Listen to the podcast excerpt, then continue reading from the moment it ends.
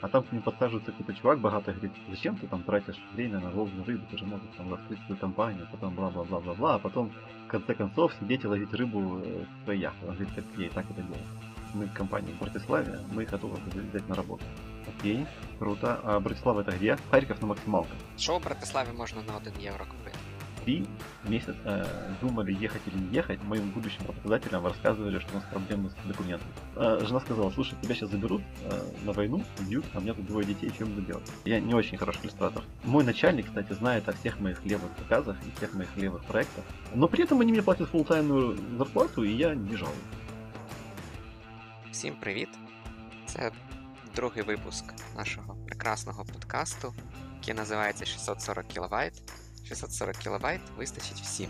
У нас сьогодні в гостях мій друг, а також кр- кропивничанин за походженням Вова Ртвіашвілі. Вова, правильно я сказав твоє, твоє прізвище? Ну, не совсем. Так, я заранее извиняюсь, что буду говорить по-русски. А фамилия, ну, слушай, на самом деле такое дело. Я настолько привык, э, что ее постоянно произносят или пишут неправильно, что для меня это вообще не проблема. А, правильно, Рт... да, да, да, для начала я должен это правильно сказать. А, Ртвелиашвили. Окей. Ну, Твіашвілі. ок- кстати, не знаю, сколько уместно будет, но когда я однажды ездил в Грузию, как турист э, первый раз в своей жизни, я там говорю, ребята, меня зовут Владимир Ратвеляшвили. Они такие говорят, что? Я говорю, подождите, ребят, ну это же ваша фамилия, вы должны понимать, вы не должны переспрашивать это. Вот, оказалось, что я сам ее неправильно произношу. Ее нужно произносить вот с этим характерным грузинским акцентом. Типа Ратвеляшвили. Ну, Тому ти не в Грузії. ну, знаешь, мне там понравилось. Даже в какой-то момент я думал, что это хорошая идея туда переехать. Там очень все своеобразно, но атмосфера в целом довольно приятная. Почему-то. Слушай, а у меня к тебе, кстати, сразу вопрос. Почему 640 килобайт? Тому що 640 кВт вистачить всім. Почему? Почему? Я зараз можу все наплутати, але здається, IBM випускав комп'ютери з е, 640 кБ оперативки на борту, І на них ставилися, ставився MS-DOS або Windows 3, або Windows 1 чи 2. Не, мабуть, Windows вже більше пам'яті. Мабуть, MS-DOS. І Bill Gates сказав, що 640 кБ вистачить всім, і більше пам'яті взагалі нікому не, не, ніколи не буде потрібно. А це, це каже, це байка. Він каже, що він такого не казав, але Уже не це закріпилося. Окей. Як тобі в Братиславі взагалі? На що ти туди взагалі поперся? Ладно, слушай, ну, эм, так скажу. э, я, мне в Братиславе хорошо. Я уже привык. То есть первое время, может быть, было непривычно. Даже а, что-то хорошее ты видишь вот в Братиславе, да? Например, у них тут очень классный трамвай. А, Особенно в сравнении с харьковскими, которые вообще непонятно, почему они ездят, если у них сквозная вентиляция просто часто бывает. Можно смотреть на улицу даже без окон. Но ты вот смотришь на этот красивый трамвай, и ты осознаешь, что ты не у себя э, в том месте, где ты привык быть. И от этого тебе плохо. И это очень странно, потому что как будто бы вроде бы это же хорошо, но тебе от этого плохо. Поэтому вначале, конечно, наверное, это просто адаптационный период. У всех он, наверное, бывает. Кто то переезжает. И он у меня тоже был. Э, Сейчас я совершенно нормально отношусь к трамваям. Наоборот, если я приезжаю в Харьков, я, например, или в- или в Кропивницк, я начинаю замечать того, что не замечал тогда, когда там жил. Какие-то такие вещи, там, типа, там обшарпанные дома какие-то. Вот тут на самом деле тоже такие же хрущевки, как и в Харькове, например, или в Кропивницком строили, в принципе, в одно и то же время. А, и Вот. Но здесь они хорошо так э, достаточно облицованы утеплителем. А, И причем у нас, если утепляют, то утепляют же каждую квартиру отдельно, у кого деньги есть. А тут утепляют э, целый дом сразу же. То есть э, принято брать кредит в банке и потом выплачивать там лет 30. Поэтому все красиво выглядит. Это как э, Харьков на максималках. Хотя, опять же, тут есть какие-то и штуки, которых не хватает. Например, достаточно много людей, например. Вот что, что мне казалось очень странным. Так, Харків вже більший. Да, ты, ты там в Харьков ты едешь, например, куда-нибудь в торговый центр, и там просто. И там много людей. Я привык, что там толпа. Здесь приходишь вроде бы большой торговый центр, и ты понимаешь, что ты стоишь, и там где- метров через сто еще человек там идет дальше. Думаешь, что, что происходит? Где все эти люди? Вот. Но, в общем, да, есть какие-то штуки, которые кажутся непривычными. А ти можеш одним реченням сформулювати? От мені цікаво, знаєш, чи можна цю, цю думку якось в одному реченні упакувати? На самом деле очень простой ответ. Э, Может быть, не самый хороший. Мы убежали от войны. Точнее так, мне было по большому счету все равно. Мне все устраивало. На тот момент у меня была хорошая работа, и как бы все было good. Вот. Но э, жена сказала, слушай, тебя сейчас заберут э, на войну, бьют, а у меня тут двое детей, я буду делать? Но это было вполне э, резонное замечание с моей точки зрения. Я подумал, окей, ну, чтобы успокоить жену, думаю, отправлю резюме в Евросоюз куда-нибудь. Неважно, я не отправлял конкретно в Братиславу, я отправлял там в разные места. И я, на самом деле, совершенно не ожидал, что меня кто-то возьмет на работу. И каково было мое удивление, когда буквально через пару недель мне ответили из Братиславы. Говорят, вот мы компания в Братиславе, мы готовы взять на работу. Я такой, окей, круто. А Братислава это где? В Словакии. Окей. А Словакия это где? В общем, это было неожиданно, и мы долго, на самом деле, потом, и когда уже даже нашел работу, когда я же не стал, все, ну ты хотела, давай, все, поехали. Потом уже она говорит, давай не поедем никуда, потому что это же страшно. Соответственно, мы еще потом три месяца или даже больше э, думали, ехать или не ехать. Моим будущим работодателям рассказывали, что у нас проблемы с документами, что мы ним можем сделать нормально, что это сложно, что долго. А они нас при этом ждали. Они, знаешь, как даже не знаю, как это сказать. Это было прям... Может, мы даже в тайне надеялись, что они скажут, ну, мы не можем вас ждать, как бы, все, типа, до свидания. А они нас ждали, говорили, все хорошо, мы все понимаем, ну, ну да, как другая страна, не ЕС, тем более, ну, все понятно. І дождались, ми приїхали. Окей, в одному реченні не вийшло, я зрозумів. Так, треба зазначити, що Братислав знаходиться у Словаччині, якщо кому, якщо хто не знає. Не в Словенії. Не в Словенії. І Австралія це не Австрія. Да, ну, кстати, вроде попроще обычно у людей. Що в Братиславі можна на 1 євро купити? А, слушай, ну, много чего ненужного. Ну, типа, можно купить какой-нибудь сникерс, даже три штуки, наверное, можно купить. Бананов можно Та килограмм ні, купить. почекай. Ну, 30, Хіба сні... 30 А, так. центов он стоит, ну, максимум 35. По скидке можно за 29 купить. ну, бананы можно купить, они обычно столько и стоят, где-то около евро, может евро 20, может 90 центов. А вообще, вот как раз возвращаясь к троллейбусам и автобусам, а, они тут стоили раньше 15-минутный стоил сколько? 75 центов, по-моему? Или 50? Блин, я не помню. 15 хвилин 75. А дев- а 90 стоил 30 минутный. А, почекай, 80, якщо ти купляєш з електронного рахунку, то 75. Короче, я слышал, что сейчас отменили 15-минутные билетики, и А, будут только да. дев- дев- 30-минутные, которые будут стоить не 90 центов, а будут уже стоить что-то евро с копейками. То есть теперь тебе евро не хватит даже проехать на автобусе. Та, тут треба контексту трошки. Ми взагалі з Вовою познайомилися в Словаччині, у Братиславі, і тому що ми там з дружиною жили 5 років, тому я теж знаю ціни на трамвай. Це, це дуже цікаво, я згадав зараз порівняти проїзд у Кропивницькому і, у, наприклад, у Братиславі. Ну, да. Сколько, кстати, там, я не знаю. Зараз е, в Кропивницькому чи 5, чи 8? 8 гривень в маршрутці, здається. 8 гривень це у нас скільки? Ох, Це у нас типу 20 центів. Ні, звичайно, зрозуміло, що там, якщо порівнювати рівень життя, зарплати і інше, але 24 цента, да. мені здається, що в Україні один з найнижчих взагалі проїздів е, у світі. Навіть я іноді дивлюсь якісь е, передачі, і там якийсь там, вибачте, всратий, е, якийсь е, розбитий, типу теж маршрутка, і вона, типу, коштує дорожче, ніж у нас в Кропивницькому. Тому коли люди починають жалітися, що в нас дуже дорогий проїзд, я, звичайно, думаю, ну. Ну, да. Тут, нужно сравнивать с зарплатами еще, само собой. Ні, звичайно. Но у нас звичайно. вообще, мне кажется, в Украине традиция жаловаться на, на стоимость метро. Потому что, ну и это, и она не на ровном месте взялась. Я помню, когда я приехал в Харьков, и как сейчас помню, проезд в метро стоил 50 копеек. Э, центов. Центов. Господи, ты боже мой. Копеек же, да? Вот. А потом, когда я уезжал, я уже не помню, сколько он стоил, но значительно дороже. Раз, раза в 4 или в 5. Типа, ну, около двух гривен он стоил. Я думаю, люди просто порівнюють, тому що раніше при совку він дуже був дешевий. І тому люди бачать, що він, типу, здорожчав у 10 разів. Вони такі, блін, та це ж типу в 10 разів здорожчав, він або в 20. Типу, це ж дофіга дорого, але це все одно дуже дешево. я, я не сравниваю с совком. Я просто, когда, когда совок был в моем случае, я, я помню, э, я ходил за хлебом пешком. Никуда не ездил. Вот, но, но даже вот уже после совка, да, он тоже достаточно сильно подорожал. Вот, но как бы все равно, да, подорожал, он все равно дешево. Просто об этом мало кто знает. Ти кажеш за, за хлібом пішки ходи. А де ти у кропі жив? Сначала я жил на Беляева. Если кто знает э, садик Катюша, есть там такой. Вот, э, я жил прямо напротив него, есть такая пятиэтажка красного цвета, облицованная таким... Ладно, не важно, чем облицована. В общем, я жил в этой пятиэтажке прямо напротив этого садика и ходил в этот садик. Вот, а потом, когда я пошел в школу, буквально где-то в классе в третьем, мы переехали на Балашовку на новую. О, Балашовський. Да, да, да. Добре. Я ще хотів встигнути поговорити про інші речі. Е, взагалі мені здається, це дуже цікава тема. Треба е, ще трошки привідкрити таємницю твою. Ти, ти взагалі дизайнер, правильно? Ти. UX, UI. І ще ти, мені здається, дуже хороший ілюстратор. Э, тебя дезинформировали. Я не очень хороший иллюстратор. Я, знаешь, я иногда хочу стать иллюстратором. У меня бывают такие периоды в жизни, когда я хочу стать иллюстратором. Я даже купил себе на прошлое день рождения планшет э, такой графический, который вот ты нем рисуешь, на экране показывает.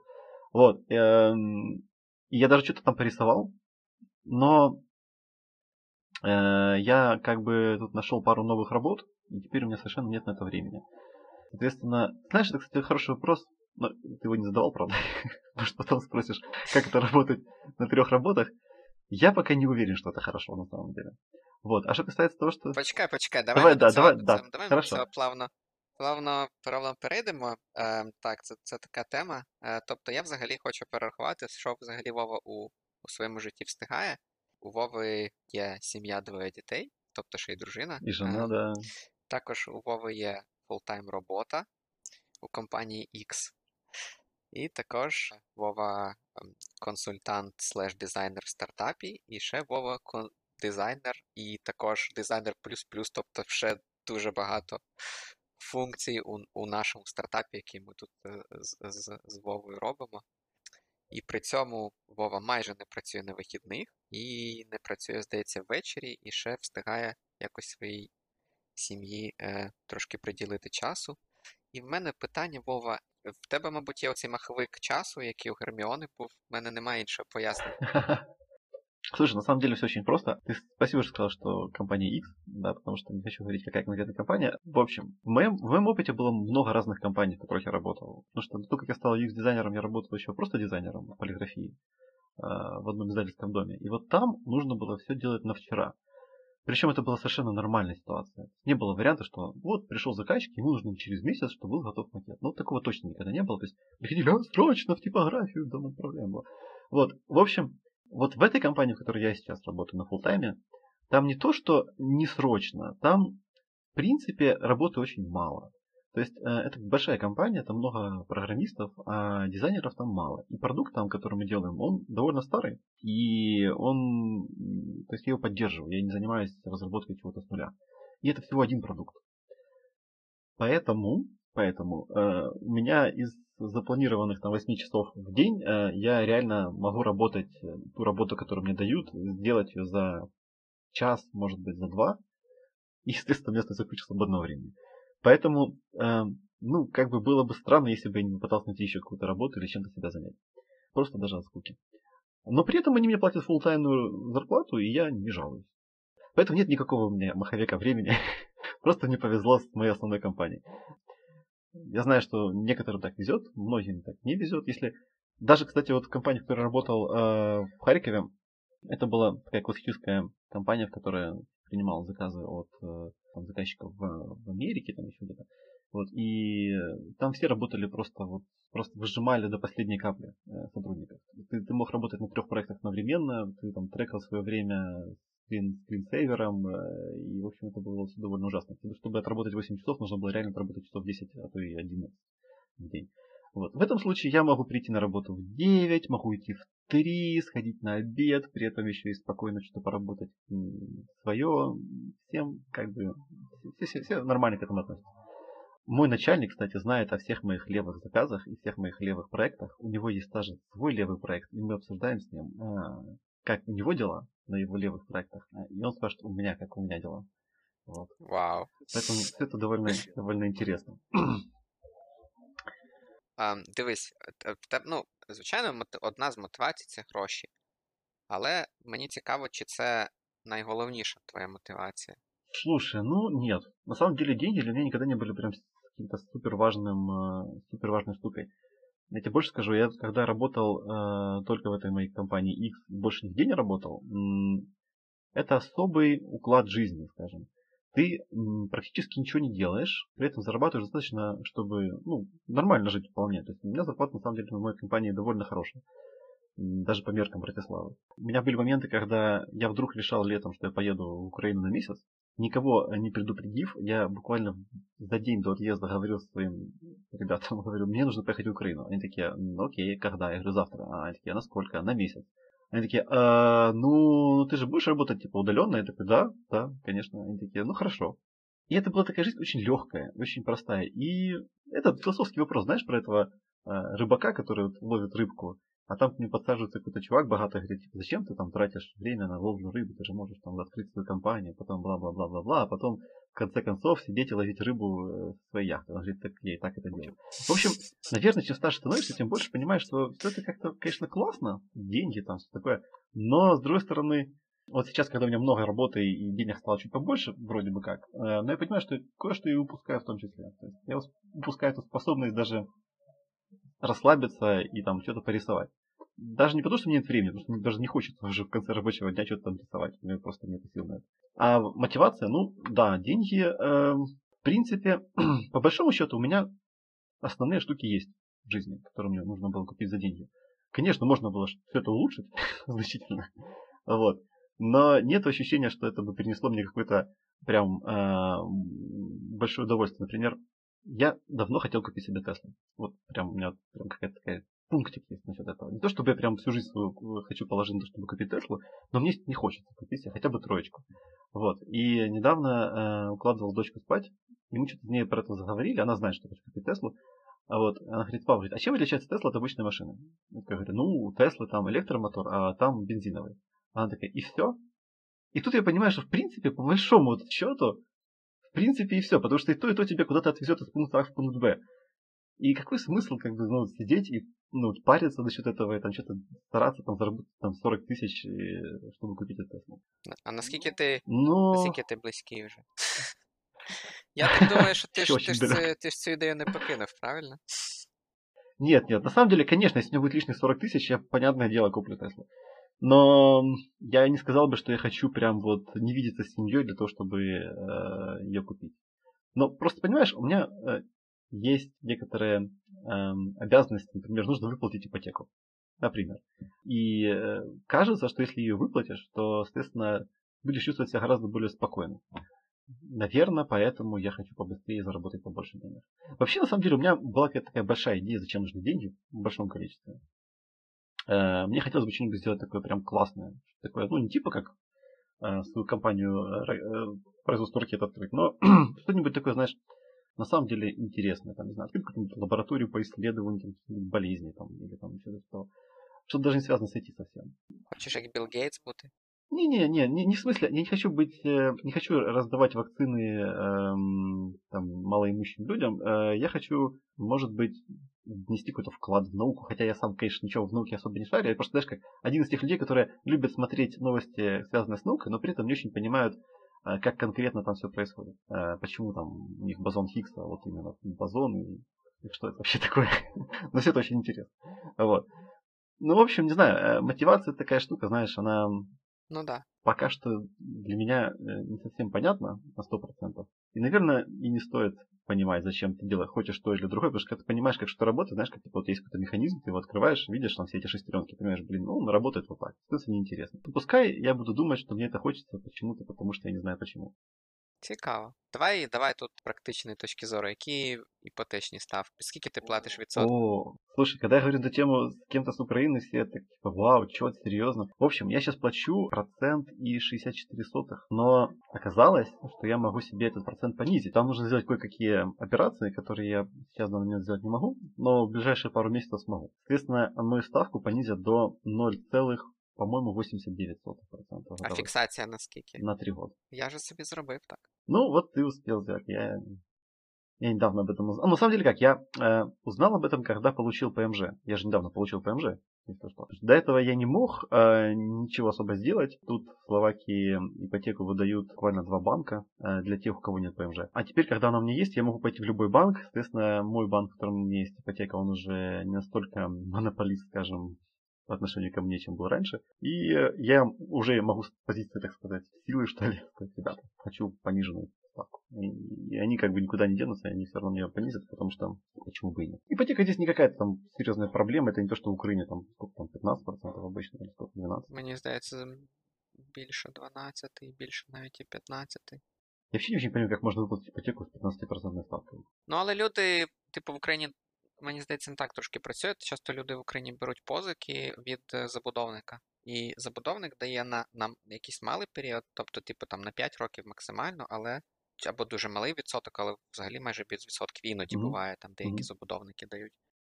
Ну, я І не так, ну, тобто таким чином люди якось викручуються. А звичайно, ці іпотеки під 20% чи 15%, ну. Хтось, мабуть, але я не знаю таких людей. В чем смысл? Ты берешь на 30 лет ипотеку, и у тебя годовая ставка 20%. То есть, ну, как бы, что? Так, але з іншої сторони, нерухомість у Братиславі взагалі досить дорога. Да, Порівняно з, это да. навіть з Києвом. И она дорожает, кстати, очень сильно в последнее время. Я думал, что вот с ковидом, со всем этим а, оно будет дешеветь, но я ошибся, оно все еще дорожает. И очень, очень сильно. Я сначала смотрел дом, на самом деле, под Братиславой. Я смотрел за 204 тысячи, как сейчас помню. То Почекай, сейчас ще это повтори, для наших слухачів цю, цю цифру. 204 тисячі. Це 204 тысячи евро, да. Это эм, дом, сейчас вспомню, сколько там было комнат, по-моему, там было три комнаты, а, или, или четыре, да, наверное, все-таки четыре комнаты, одна из которых гостиная. Я помню, что там мне не понравилось, то, что там не было отдельной кладовки. Мне это прям очень сильно не понравилось. И там очень маленький участок. Там есть участок, там у тебя дом стоит, плюс еще, э, может быть, э, 150 метров у тебя есть вокруг дома. То есть просто обойти, и с одной стороны у тебя будет там какое-нибудь большое, даже не футбол, никакое футбольное, это поле для настольного тенниса, я бы назвал. И эта штука стоила 204 тысячи. Сейчас я нашел этот же дом, этого же застройщика, просто третий этап, он сейчас стоит э, 308 тысяч. И прошло буквально два года. Ну, але це подорожчання через те, що вони вже його до, до, добудовують. Не-не, на самом деле, на самом деле и тогда, и сейчас они продают его в том так называемом э, голодоме. Это значит, когда у тебя есть стены, штукатурка на стенах, есть э, элек- электричество разведено, но нету ни сантехники, нету у тебя дверей, нету даже ла- ламината на полу нет у тебя. Ну вот такое, очень сильно дорожает. Недвижимость, даже та квартира, которую я купил, тоже подорожала. Правда, не так сильно, как хотелось бы. Взагалі, ти, в принципі, можеш е, знайти квартиру. Це буде дуже хороша і велика квартира в центрі міста за мільйон євро. Да, легко. Е, Це, типу, це, типу, не, не косміч ціна для, для хорошої квартири у центрі. Це, типу, дорого, але, типу, це не, не щось таке е, outstanding. Особенно в новых домах, строят там. Да. Добре, ми відкрили твої всі. Ні, почекай. Чи ми відкрили всі твої секретні техніки?